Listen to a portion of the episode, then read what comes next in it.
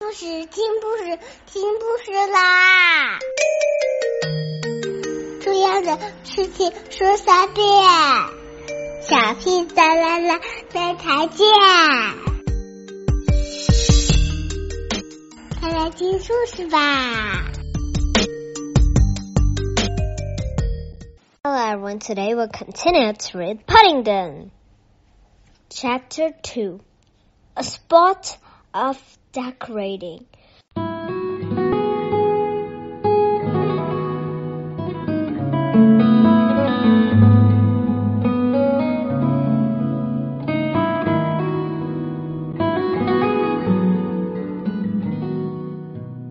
Paddington gave a deep sigh and pulled his hat down over his ears in an effort to keep out the noise.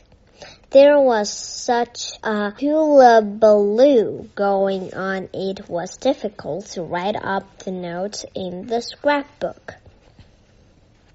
The excitement had all started when Mr. and Mrs. Brown and Mrs. Bird received an unexpected invitation to a wedding. Luckily, both Jonathan and Judy were out for the day, or things might have been far worse. Paddington hadn't been included in the invitation, but he didn't really mind.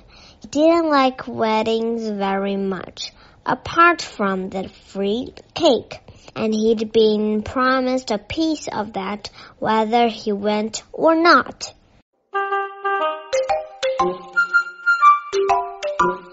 All the same, he was beginning to wish everyone would hurry up and go.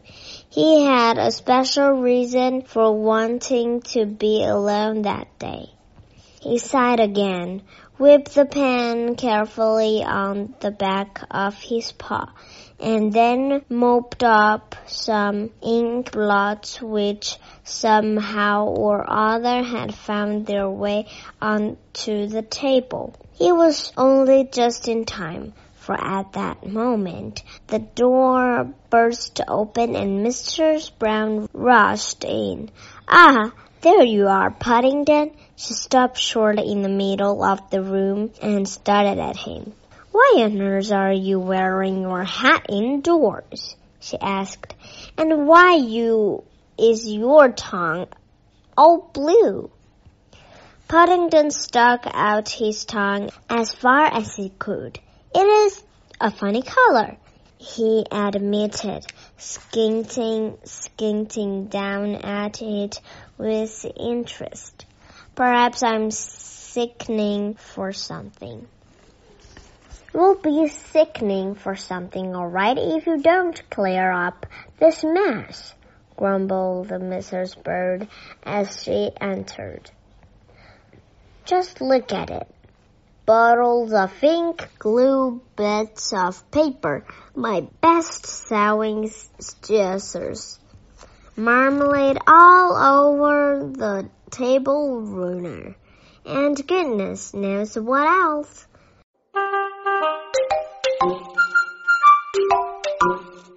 Paddington looked around.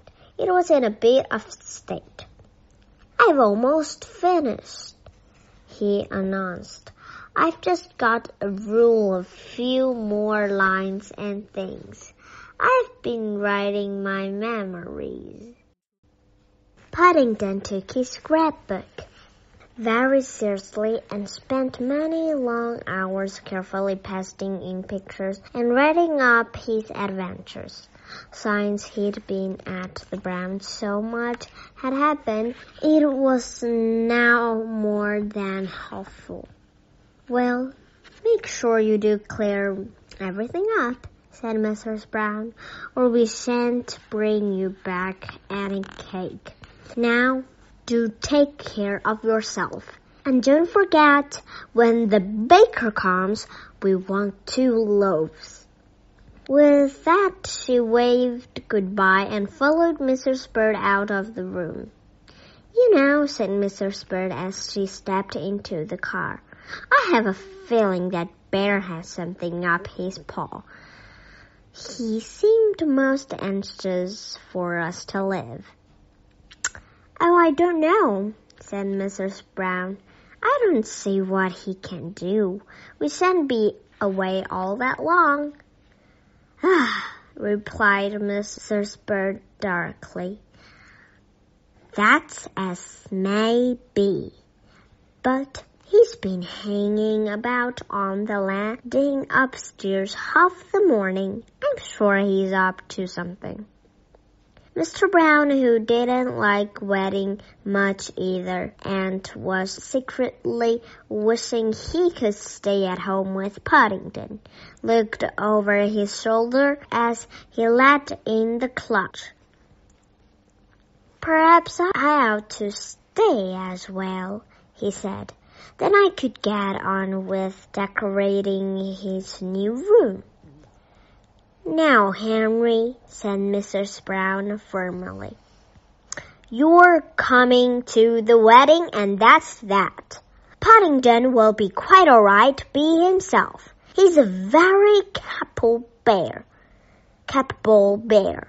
And as for you wanting to get on with decorating his new room, you haven't done a thing toward it for over a fortnight, so I'm sure it can wait another day.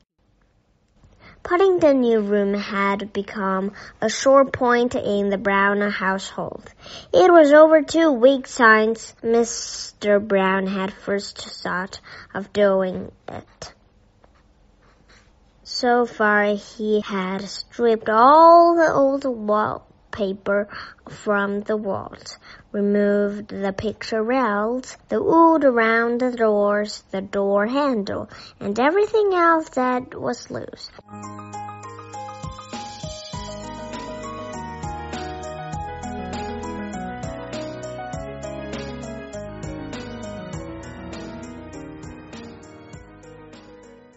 In the back of the car, Mrs. Bird pretended she hadn't heard a thing.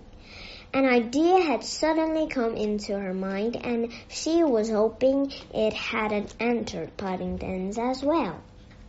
But Mrs. Bird knew the workings of Paddington's mind better than most, and she feared the worst.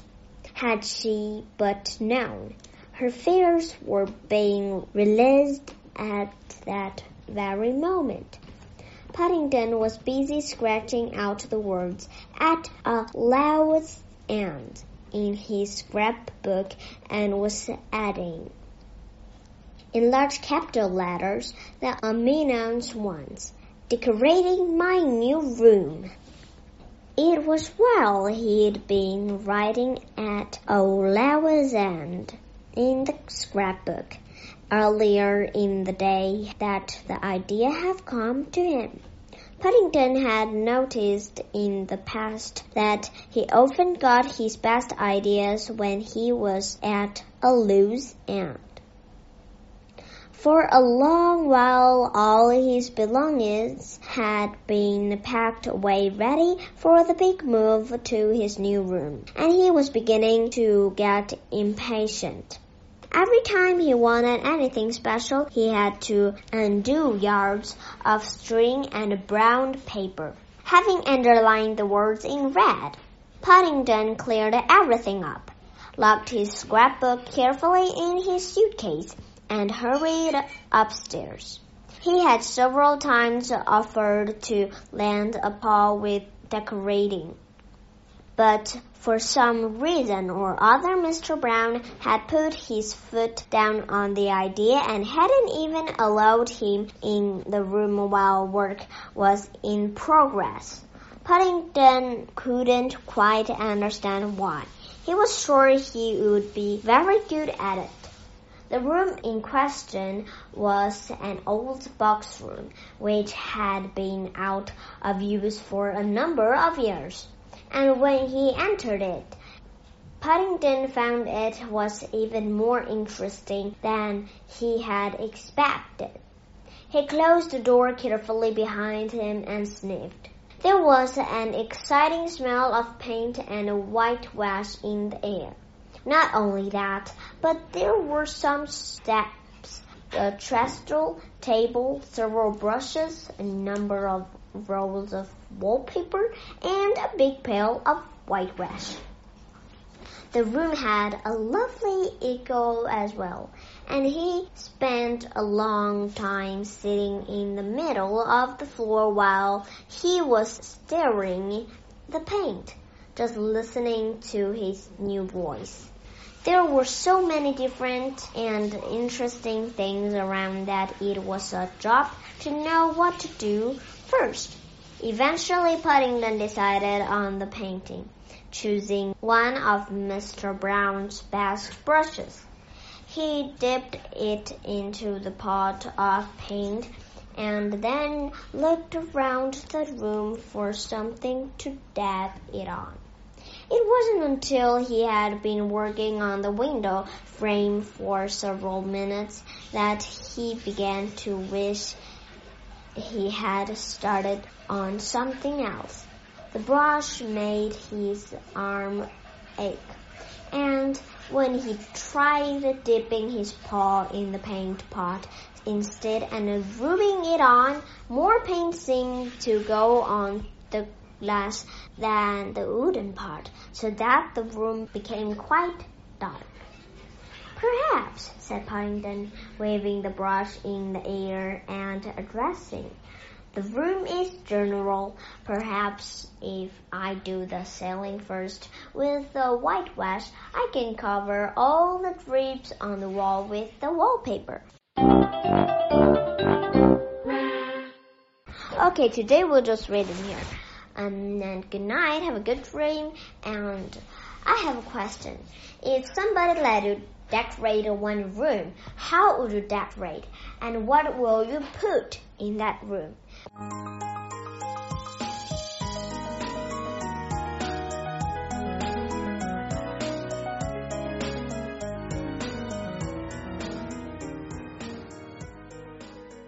But when Paddington started work on the whitewashing, he found it was almost as hard as painting. Even by standing on tiptoe at the very top of the steps, he had a job to reach the ceiling.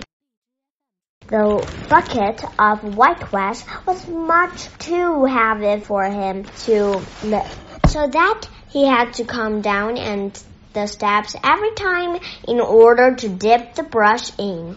And when he carried the brush up again, the whitewash ran down his paw and made his fur all matted.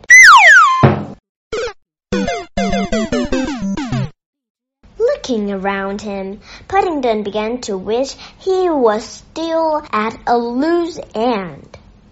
Things were beginning to get in a rather a mess again. He felt sure Mrs. Bird would have something to say when she saw it. It was then that he had a brainwave. Paddington was a resourceful bear and he didn't like being bitten by things. Recently, he had become interested in a house which was being built nearby. He had first seen it from the window of his bedroom and since then he'd spent many hours talking to the men and watching while they hoisted their tools and cement up to the top floor by means of rope and pulley. Once Mr. Briggs, the foreman, had even taken him up in the bucket too, and had let him lay several bricks. Now the brown house was an old one and in the middle of the ceiling there was a large hook where a big lamp had once hung. Not only that, but in the corner of the room there was a thin coil of rope as well. Paddington set to work quickly. First, he tied one end of the rope to the handle of the bucket. Then he climbed up the steps and passed the other end had climbed down again. It still took him a long time to pull the bucket anywhere near the top of the steps. It was full to the brim with whitewash and very heavy, so that he had to stop every few seconds and tie the other end of the rope to the steps for safety. It was when he undid the rope for the last time that things started to go wrong. As Paddington closed his eyes and leaned back for the final pull, he suddenly felt to his surprise as if he was floating on air. It was a most strange feeling. He reached out one foot and waved it around. There was definitely nothing there.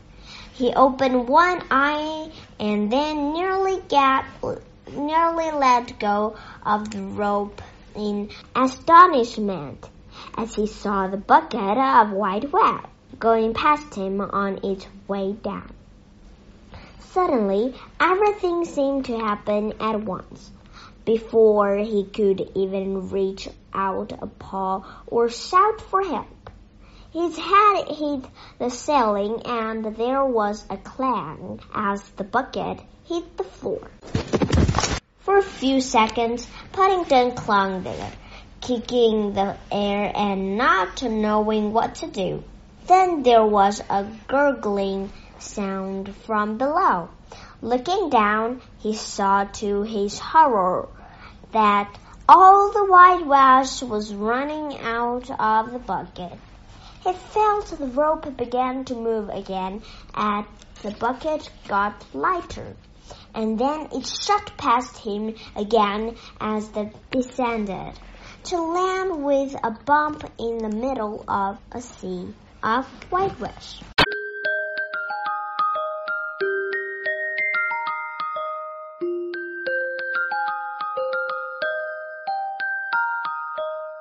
Perhaps, said Paddington, waving the brush in the air and addressing the room in general. Perhaps if I do the sailing first with the whitewash, I can cover all the drips on the wall with the wallpaper. But when Paddington started work on the whitewashing, he found it was almost as hard as painting even by standing on tiptoe at the very top of the steps. He had a job to reach the ceiling. The bucket of whitewash was much too heavy for him to lift, so that he had to come down the steps every time in order to dip the brush in, and when he carried the brush again, the whitewash ran down his paw and made his fur all matted. Looking around him, Paddington began to wish he was still at a loose end. Things were beginning to get in rather a mess again. He felt sure Mrs. Bird would have something to say when she saw it. It was then that he had a brainwave. Paddington was a resourceful bear and he didn't like being bitten by things. Recently, he had come interested in a house which was being built nearby. He had first seen in it from the window of his bedroom, and since then he'd spent many hours talking to the men and watching while they hoisted their tools and cement up to the top floor by means of a rope and pulley. Once Mr. Briggs, the foreman, had even taken him up in the bucket too, and had let him lay several bricks. Now the Brown's house was an old one, and in the middle of the ceiling there was a large hook where a big lamp had once hung. Not only that, but in one corner of the room there was a chain coil in rope as well. Paddington set to work quickly. First he tied one end of the rope to the handle of the bucket. Then he climbed up the steps and passed the other end through the hook in the ceiling. But even so, when he had climbed down again, it still took him a long time to put the bucket anywhere. Near the top of the steps, it was full to the brim with white wash and very heavy so that he had to stop every few seconds and tie the other end of the top to the steps for safety. It was when he undid the rope from the last time that things started to go wrong. As Paddington closed his eyes and leaned back for the final put, the suddenly felt, to his surprise, as if he was floating on air. It was a most strange feeling. He reached out one foot and waved it around. There was definitely nothing there. He opened one eye and then nearly let go of the rope in astonishment as he saw the bucket of whitewash going past him on its way down. Suddenly everything seemed to happen at once before he could even reach out a paw of shout for help. His head hit the ceiling and there was a clang as the bucket hit the floor. For a few seconds, Paddington clung here, catching the air and not knowing what to do. Then there was a gurgling sound from below. Looking down, he saw to his horror that all the whitewash was running out of the bag, bucket. He felt the rope begin to move again as the bucket go lighter, and then it shot past him again as he descended to land with a bump in the middle of a sea of whitewash.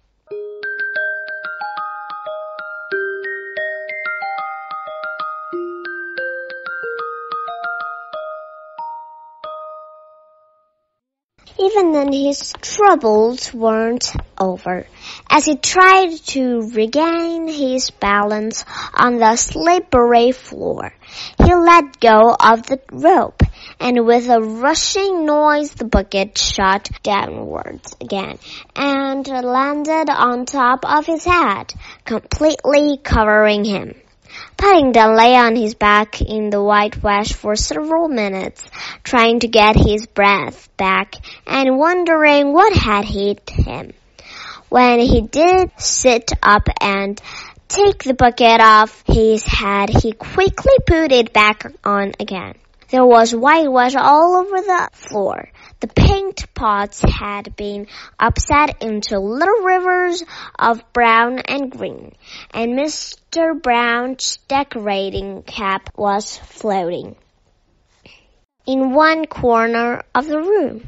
When Paddington saw it, he felt very glad he left his hat downstairs. One thing was certain. He was going to have a lot of explaining to do, and that was going to be even more difficult than usual, because he couldn't even explain to himself quite what had gone wrong. It was some while later, when he was sitting on the upturned bucket, thinking about things, that the idea of doing the wallpapering came to him. Paddington had a hopeful nature and he believed in looking on the bright side. If he did the wallpapering really well, and other might not even notice the mess he'd made.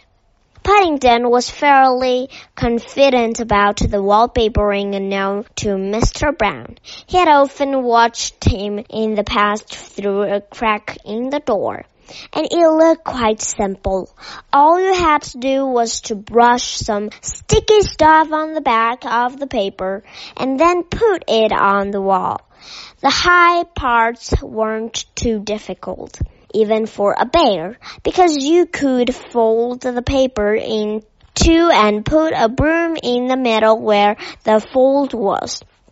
Then you simply pushed the broom up and down the wall in case there were any nasty wrinkles. Paddington felt much more cheerful now he thought of the wallpapering. He found some paste already mixed in another bucket, which he put on top of the trestle while he unrolled the paper. It was a little difficult at first because it, it, every time he tried to unroll the paper, he had to crawl along the trestle, pushing it with his paws and the other, and rolled up again and followed behind him. But eventually he managed to get one piece completely covered in paste. He climbed down off the trestle carefully avoiding the worst of the white whitewash, which by now was beginning to dry in large lumps, and lifted the sheet of wallpaper onto a broom. It was a long sheet of paper, much longer than it had seemed when he was putting the paste on. And somehow or other, as Paddington waved the broom about over his head, it began to wrap itself around him. After a struggle, he managed to push his way out and headed in the general direction of a piece of wall. He stood back and surveyed the result. The paper was torn in several places, and there second to be a lot of paste on the outside. But Paddington felt quite pleased with himself. He decided to try another piece, then another, running backwards and forwards between the trestle and the walls as fast as his legs could carry him in an effort to get it all finished before the Browns returned. Some of the pieces didn't quite join, others overlapped, and on most of them were some very odd looking patches of paste and whitewash. None of the pieces were as straight as he could have liked. But when he put his head on one side and squinted, Paddington felt the overall effect was quite nice, and he felt very pleased with himself.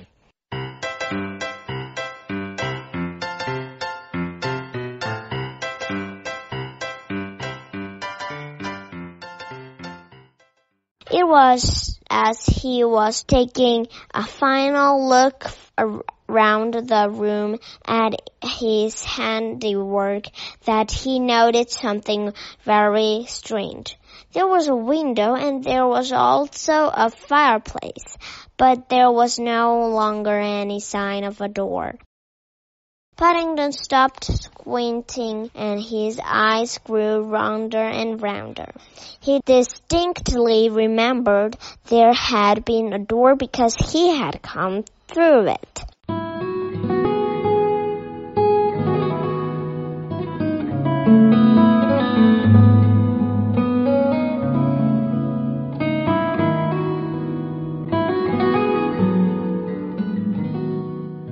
He blinked at all four walls. It was difficult to see properly because the paint of the window glass had started to dry and there was hardly any light coming through, but there most definitely wasn't a door. I can't understand it, said Mr. Brown as he entered the dining room. I've looked everywhere and there's no sign of Paddington. I told you I should have stayed at home with him. Mrs. Brown looked worried. Oh dear, I hope nothing's happened to him. It's so unlike him to go out without leaving a note. He's not in his room, said Judy. Mr. Gruber hasn't seen him either, added Jonathan. I've just been down the market and he says he hasn't seen him since they had cocoa together this morning. Have you seen Paddington everywhere, anywhere? asked Mrs. Brown as Mrs. Bird entered, carrying a tray of super things.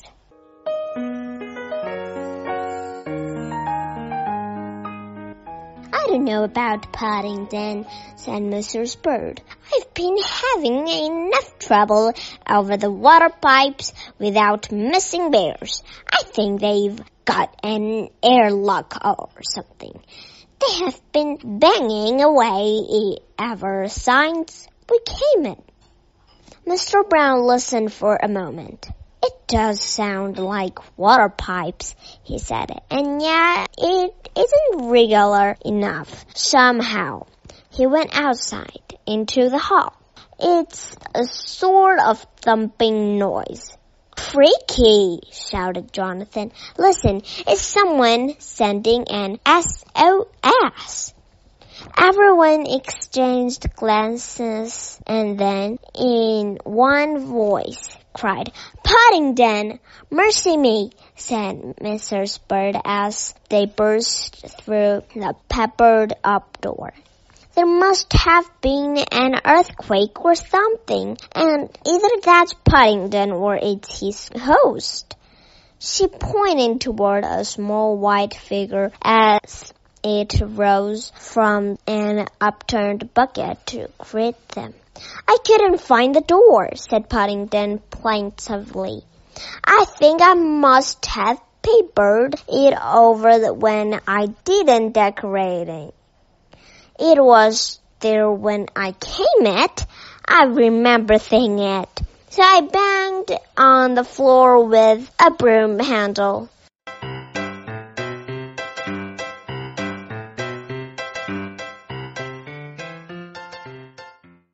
Gosh, said Jonathan admiringly, what a mess you peppered it over when you did the decorating? He was a bit slow to grasp things sometimes. That's right, said Paddington. I did it as a surprise. He waved a paw round the room.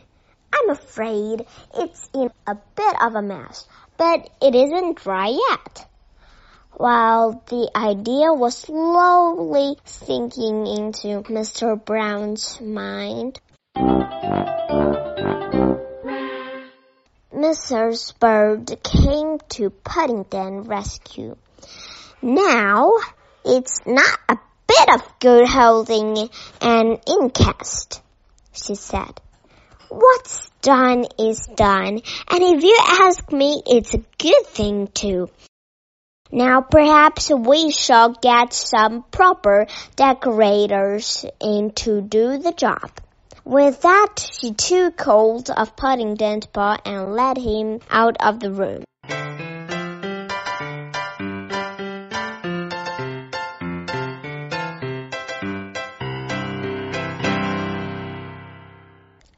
You, young bear, you are going straight into a hot bath before all that plaster and stuff gets hard.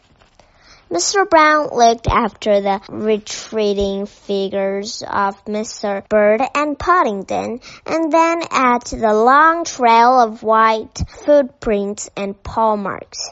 Bears! he said bitterly. Paddington hung about in his room for a long time after his bath and waited until the last possible minutes before going downstairs to supper.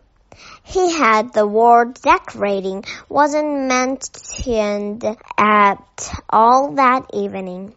Even more surprisingly, while he was sitting up in the bed drinking his cocoa, several people came to see him and each of them gave him ten pence. It was all ever mysterious, but Paddington didn't like to ask why in case they changed their minds. It was Judy who solved the problem for him when she came to say good night. Okay, tell me next time. Bye bye.